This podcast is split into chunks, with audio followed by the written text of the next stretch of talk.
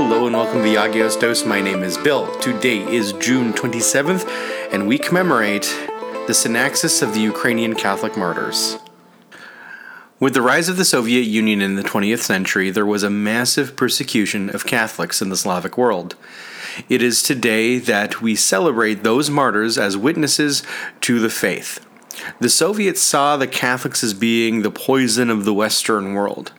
It was the position of the Soviets that if someone was to be religious, they should belong to the state sanctioned Russian Orthodox Church.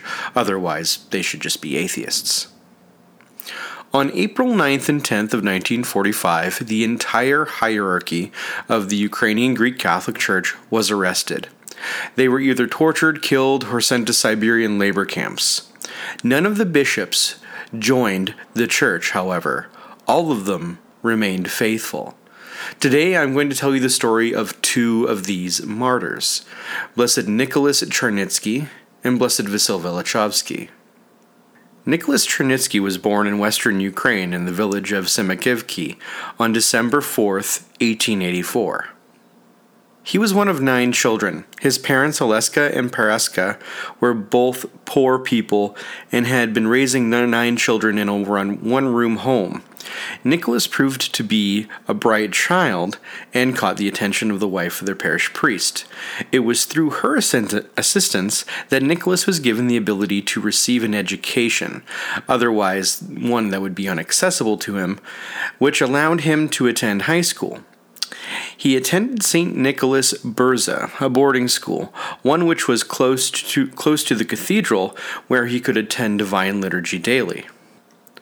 Nicholas felt a call to the priesthood and applied to theological studies in 1904.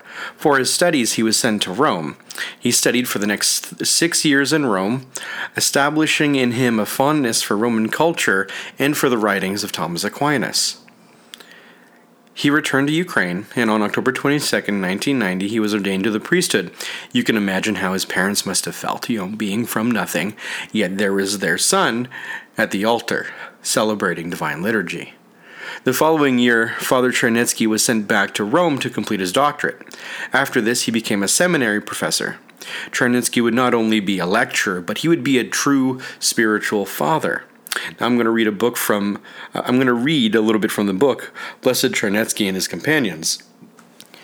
At first, Chernetsky had two rooms assigned to him at the seminary, but in order to be close to the students, he moved to a single room. His room was simple and ordinary, his clothing was also simple. Thus, he was very approachable to the students. As a spiritual director, he soon won the love and trust of everyone with his gentleness, love, and humility. Nicholas was always ready to serve others. The spiritual formation of the seminarians was a deep concern to Nicholas. He did everything to give them a solid basis for that holiness of life that should characterize every priest. He gave an ascetical conference every week. This was characterized by clarity of presentation and flowed from a deep conviction.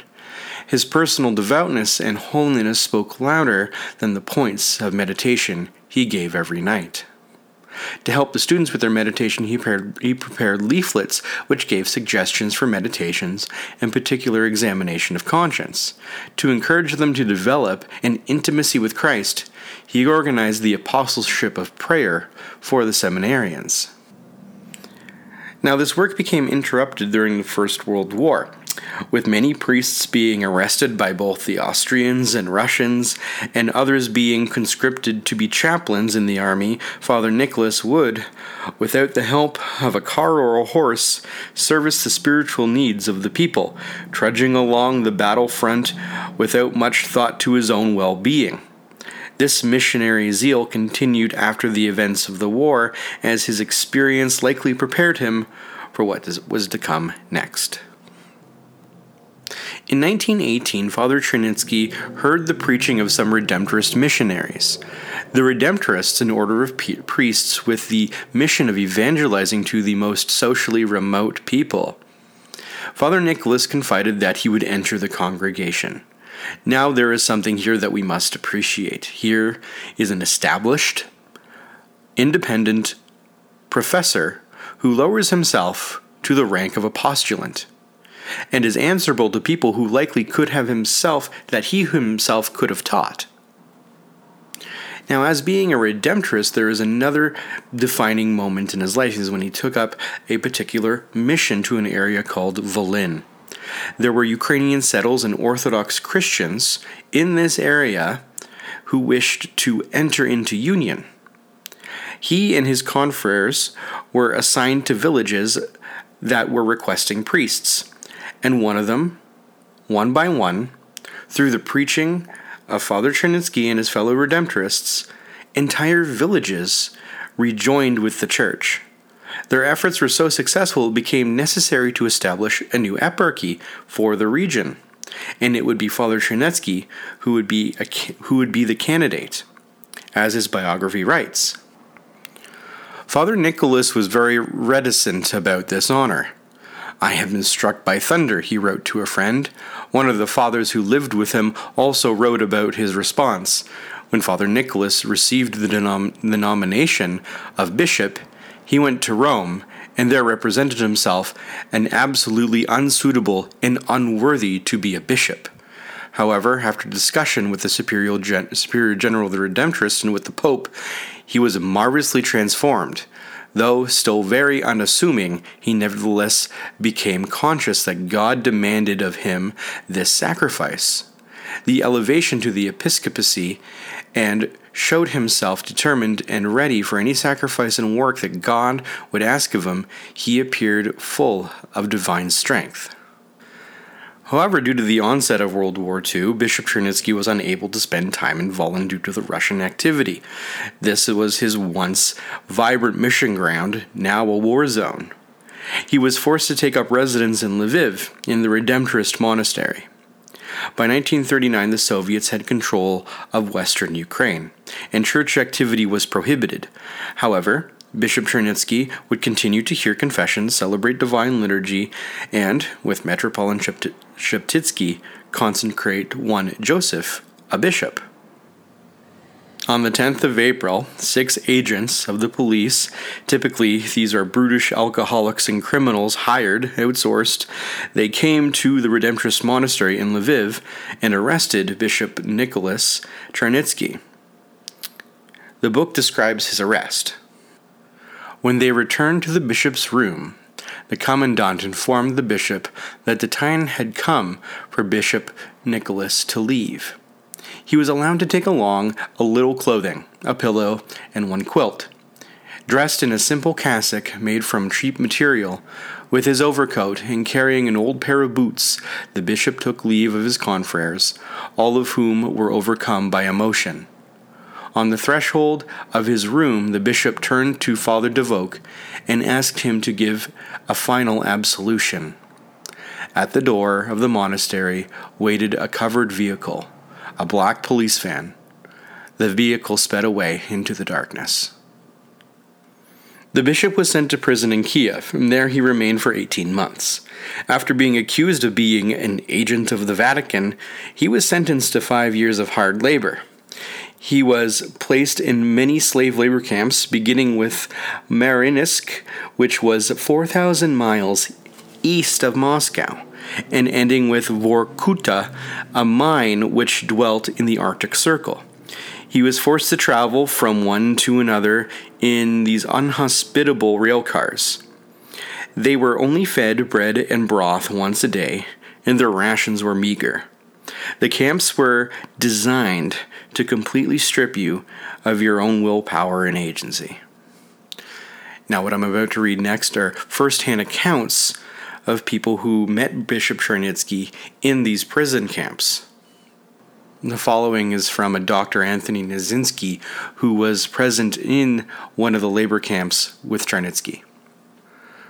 The three church dignitaries mentioned, this was a this was Bishop Nicholas, Father Peter, and a Metropolitan Joseph, had recently undergone arrests and interrogation and sentencing, whereas I was already recovering from the suffering of the interrogation prison and I was beginning to manage to survive. The three of them were still experiencing the mental depression that is inevitable in the Bolshevik prison camp situation. The Metropolitan, for the most part, was silent, sought to be alone, and prayed. Bishop Chernitsky openly consoled himself and others around him by repeating that divine assistance was soon to come, because Satan had already reached the peak of his malice. Father Verhun saw everywhere automatic weapons aimed at his head. I, together with other Ukrainians, were quick to come with moral assistance to these dis- distinguished novices. This was a great role that could be played by concerned fellow prisoners for the newcomers, who lay trampled and bruised by the boot of the Bolshevik oppressor. There was, at a time, starvation in the Mariinsk prison camp, so we had been together longer, secretly organized a plan supplementing the nourishment from our meager funds, buying on the sly anything that was available for provisions brought to the camp.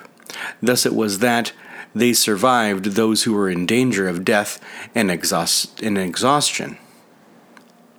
Having rested and recuperated a little bit, Bishop Chernitsky did not sit around idly in the barracks.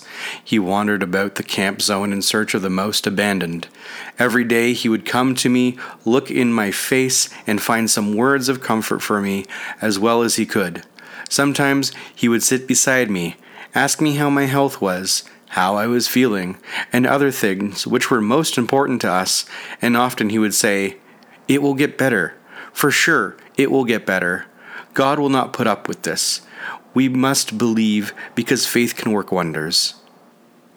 Here he would, with deep conviction, cite the words of Holy Scripture and assure everyone that, so it must be. The people who were from Volyn, who were in the camp, would flock to him. They knew his best from better times. Have you seen our father today? They would ask me when, on any given day, they had not been able to see him. Do you think he might be ill? He was such a precious human being, without whom it would have been difficult to survive. He knew everyone by name, and everyone was precious to him. This was his great charism, a gift from God. It was no wonder that Bishop, Bishop Chernitsky was forever surrounded by these unfortunate people, because only from him would they receive word of comfort and consolation. I and many others among these mentioned hierarchs were eventually transferred to another Lagar camp. And here Bishop Chernitsky found more unfortunates who needed his good word. Here I saw him more often among people, and now he no longer was empty handed. Someone from our own country sent him, from time to time, small parcels which he distributed among the unfortunate. Sometimes he would come to me, and slip in my hands at least a couple pieces of sugar or a head of garlic, murmuring, Whatever the house is rich in. Soon there came a renewed assault on the Catholic clergy. All the Catholic priests were rounded up in staging area and pro- processed for a transfer. In order, however, for the occasion to provide profit, all those who might possess something worthwhile were detained in a criminals' barracks where, during the night, they were robbed. We prisoners thought that Bishop Chernitsky would not survive much longer, but he would have but he would yet have to drink deep to the very bottom of the martyr's chalice. Now, this next bit of testimony is from a Father Piotr Leoni, a Jesuit. This was the filthiest prison that I had the occasion to see. Bedbugs, roaches had multiplied by the millions, and at night it was impossible to defend oneself against them because the room was in total darkness. Only when they portioned out supper did they bring a miserable oil lamp, which they immediately took away, leaving us at the mercy of the parasites, which, in the darkness, became insatiable and more aggressive. The three nights that I spent in that prison were a veritable martyrdom.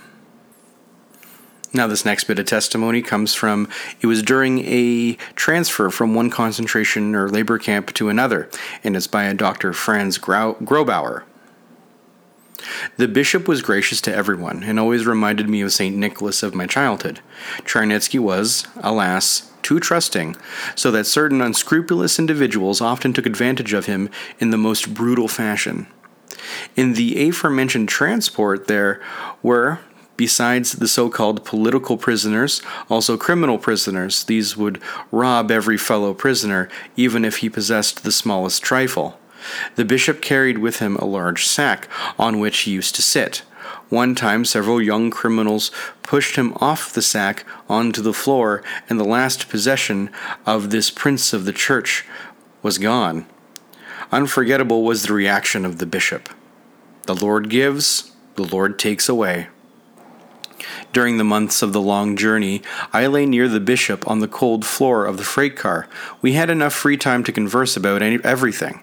Unfortunately, the conversation was not easy for me because Bishop Chernitsky was hard of hearing in one ear, and because of the numerous spies that were planted among the prisoners in every one of the freight cars, I did not care to speak loudly. Finally, we ended up talking to each other in Latin. This last piece of testimony is from my father, uh, Vasil Kurlis, while he was in the Mordovia prison camp with Bishop Chernitsky. I celebrated the Divine Liturgy every day before wake up call at my plank bed. The prosphora, the liturgical bread, was sent to us from home, and the wine was made from raisins, also sent to us from home. One priest helped another for a long time, maybe a year, in one of the camps in Mordovia. I brought Holy Communion under one species every day to Father Chernetsky, the Redemptorist bishop, until he finally ventured to celebrate the Divine Liturgy himself. Because the Soviets wished to avoid having the bishop die in a concentration camp, they released him to live in Lviv in 1956. This was much longer than the five years he was initially sentenced. He was immediately sent to hospital. Nicholas was so sick, it is said, that it was hard for him to walk, so they did not send him alone, but with him they released a priest and another prisoner to accompany him. He lived his final few years essentially confined to his room, too weak to do anything else but pray. His time in the camp had wasted his body away, his face sunken in and looking like a skeleton. Any health he had vanished, and it was intestinal cancer that would finally take him on April 2nd, 1950. In this next section, when talking about Blessed Vasil, I'm going to rely a little bit more on the book because we have a bunch of quotations from him, and I think that's pretty cool. So let's begin. Vasil was born in Stanislaviv on June 1st, 1903, to a priestly family. His father, Vladimir, was a priest, the same with his grandfather, Julian. His family was immersed with the faith. It was their ecosystem that they lived in. Shortly before his seventh birthday, on May of 1910, Vasil attended a retreat with his mother where he was dedicated to Mary. He believed that this event was life changing and that the Mother of God eventually led him to joining the Redemptorists. In 1921, he joined the major seminary in Lviv. However, Vasil would be apparently sort of a troublemaker, though I am questioning the standards that are being implied here. And I'm going to read from the book now just to illustrate why I do find that strange. At the seminary, many men were in attendance there because it was the only place to obtain a higher education. The influence of these students was not always positive. Sometimes Vasil followed their bad influence, sneaking into the city, smoking heavily, and even taking an occasional drink. However, he f- never fell into serious sin, he says of himself in his autobiography. In spite of my lightheartedness and inclination towards evil, divine grace, without any merit of mine, saved me from dangerous, proximate occasions, and sometimes, when such occasions occurred, saved me from big bad falls. Oh my, the occasional drink. The standards are high for being a saint, folks. So let's continue. On October 25th, 1925, Vasil was ordained to the priesthood. We're going to skip ahead now to a point during the Second World War in the 1940s, and uh, this is where I believe the, the rubber really hits the road. In early 1940, the Soviets wanted to force the Redemptorists out of the monastery. When the people found out, they protested en masse to the authorities. When the Soviets saw so many ready to shed their blood to prevent them from occupying the monastery, they dropped their plans. On the feast of the On the Feast of the Mother of Perpetual Help that year, Father Vasil planned the unusual procession through the streets with the icon. Since the city was occupied by the Soviets, this procession would be deemed illegal. But when Father Vasil saw the crowd on Our Lady's feast day, over 20,000, he decided to go ahead with the celebration. The procession was itself a sermon on the power of the Eucharistic Jesus and on the blessing of our Mother of Perpetual Help as they paraded through the streets in full sight of the communists. Some tried to disrupt the procession, but all attempts failed. Father Vasil preached a sermon on the triumphant power of Jesus and Mary. The people lingered long afterwards, as if caught up in the prayerful exaltation. Days later, Father Vasil was interrogated by the NKVD, the Soviet's internal secret uh, security police force. When asked why he organized the religious procession, he tells about his answer in his autobiography. Beyond the borders, they are writing that you are persecuting us. If I hadn't organized the procession, it would have been taken as proof of such a persecution. I knew that you would not give permission. However, in order that those beyond the borders would not have an excuse to speak about persecution, I organized the procession without permission. I did it for the sake of your prestige and reputation. This cunning answer caught the interrogator by surprise and had to agree with the priest. Suddenly, another NKVD officer entered and began to abuse Father Vasil. He threw him, he threw himself at the priest, fist flailing at his hand. Father Vasil was taken back by the wild and rabid attack.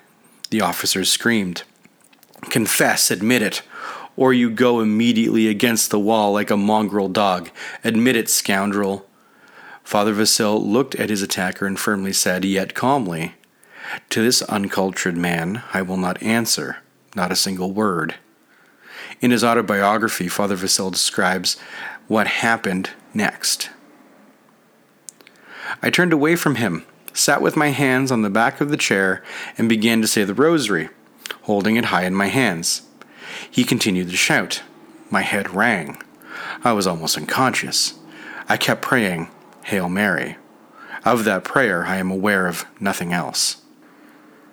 A different interrogator took over, this one more a gentleman. Father Vassil spoke with him, signed some papers, and was released. Because Father Vasil was no, well known and popular in Stanislavov, the NKVD were afraid to arrest him. Yet he was warned by the NKVD the NKVD officer that he would not be arrested because of the support of the people, but that once he sets foot out of Stanislavov, he would be swiftly arrested. So Father Vasil continued his apostolic work there in the city. Now, during the Second World War, there would be a brief period of respite when the Germans came in. Not an ideal situation, but it took stress off of the church and they were able to act and move more freely. But at the end, at the close of the Second World War, the Russians were to advance back in again. By fall 1944, the Russians were again approaching Helichnia, pushing the Germans back. Ukrainian Catholics knew that persecutions experienced earlier in the war would intensify. The Redemptorist Superior abandoned Ternopil, but the provincial felt concerned about the Soviets finding an empty monastery, so Father Vasil volunteered to be present when the Russians arrived. The provincial reluctantly allowed him to go, realizing that great danger awaited. Father Vasil obtained a ticket from Lviv to Ternopil, but the train only went halfway because of the advancing front, so he hitched a ride in a military car to the outskirts and completed the trip on foot. The shelling of the city had already begun, and it was being evacuated. He was allowed to enter only to retrieve documents from the monastery, but of course he had no intention of leaving. He made his way to the Redemptorist monastery and found a few confreres there who were happy he had come. All Redemptorists ignored the evacuation order and served those who stayed behind. Appointed superior of the monastery again, he began doing limited missionary work in various towns nearby. Meanwhile, the NKVD waited for the opportunity to arrest him.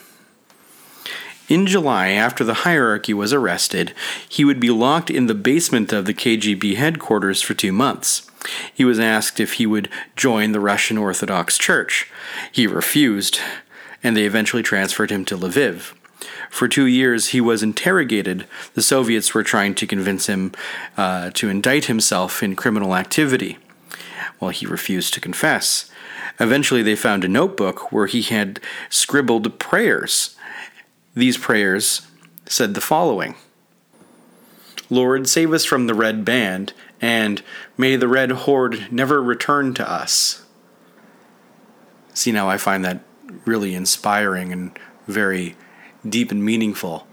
After two years of interrogating him, of trying to find criminal activity in him, they could only convict him on his own prayers and the criminal activity that was within themselves.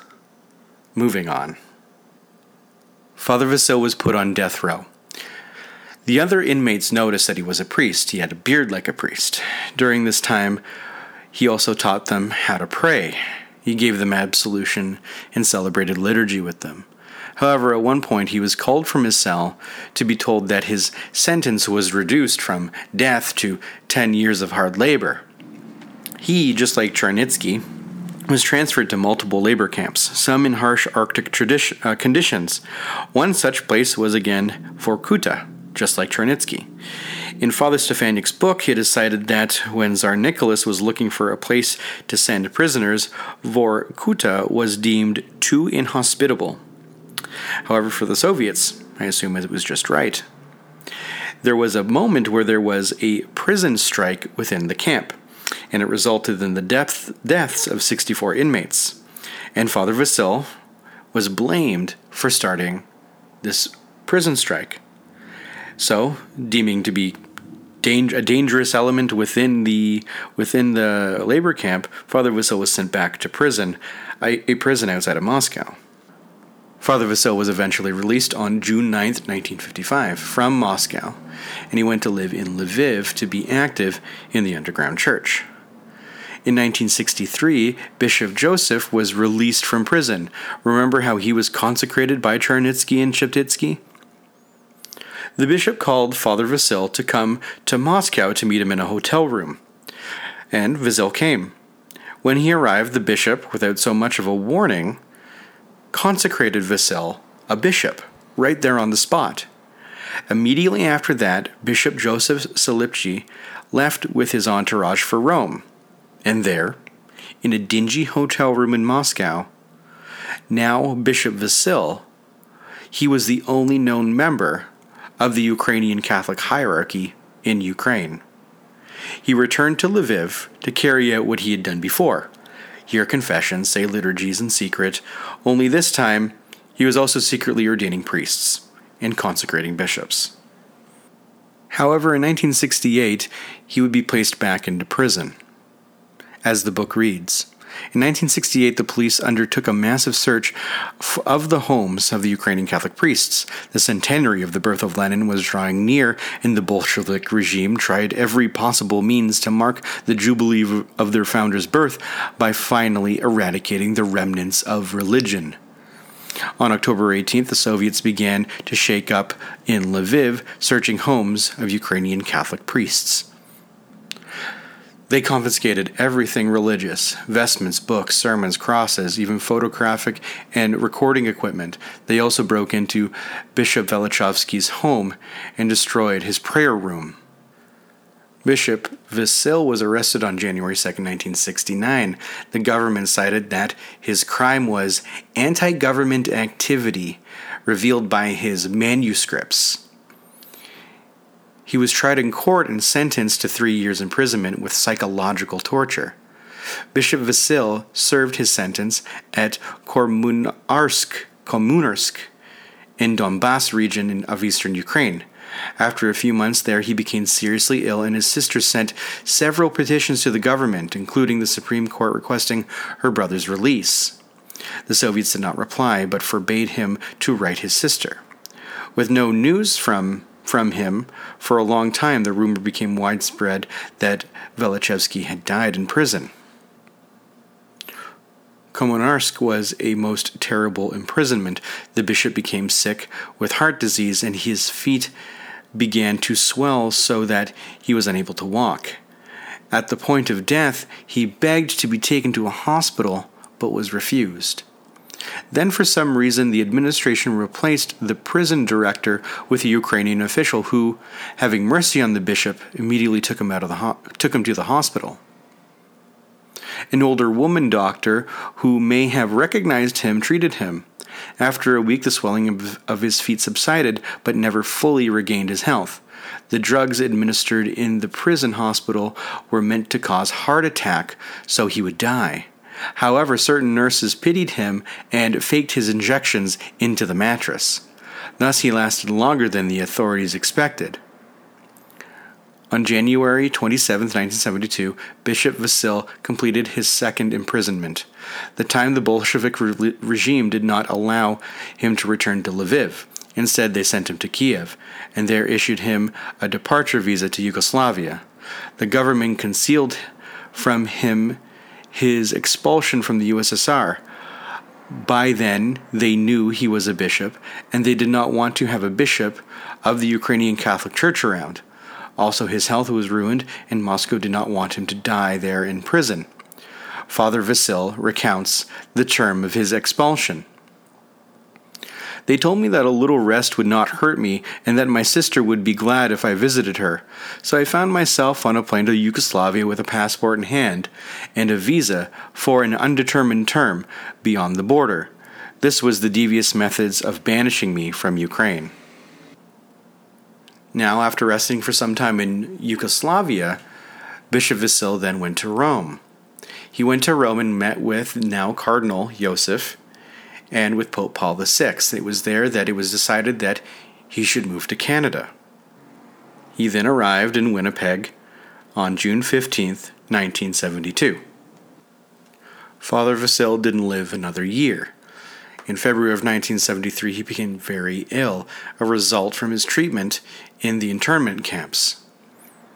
Those drugs given to him in the Ukrainian prison hospital finally caused his death Blessed Vasil died on Saturday, June 30th, 1973. And Blessed Vasil is still in Winnipeg. You can go visit him. A few years ago, his body was dug up and was found incorrupt. There is now a shrine to Blessed Vasil in Winnipeg, Manitoba. So you can go visit there if you like. Now let's wrap up by praying the Tropar for Blessed Vasil. O holy priest martyr Vasil, you lent yourself to the apostles' way of life and succeeded them on their throne. Inspired by God, you found the way to contemplation through the practice of virtue. Therefore, you became a perfect teacher of truth, fighting for the faith unto the shedding of your blood. Intercede with Christ our God that he may save our souls. Thank you very much for listening. This has been your daily dose of Agios. Ukrainian martyrs, pray for us.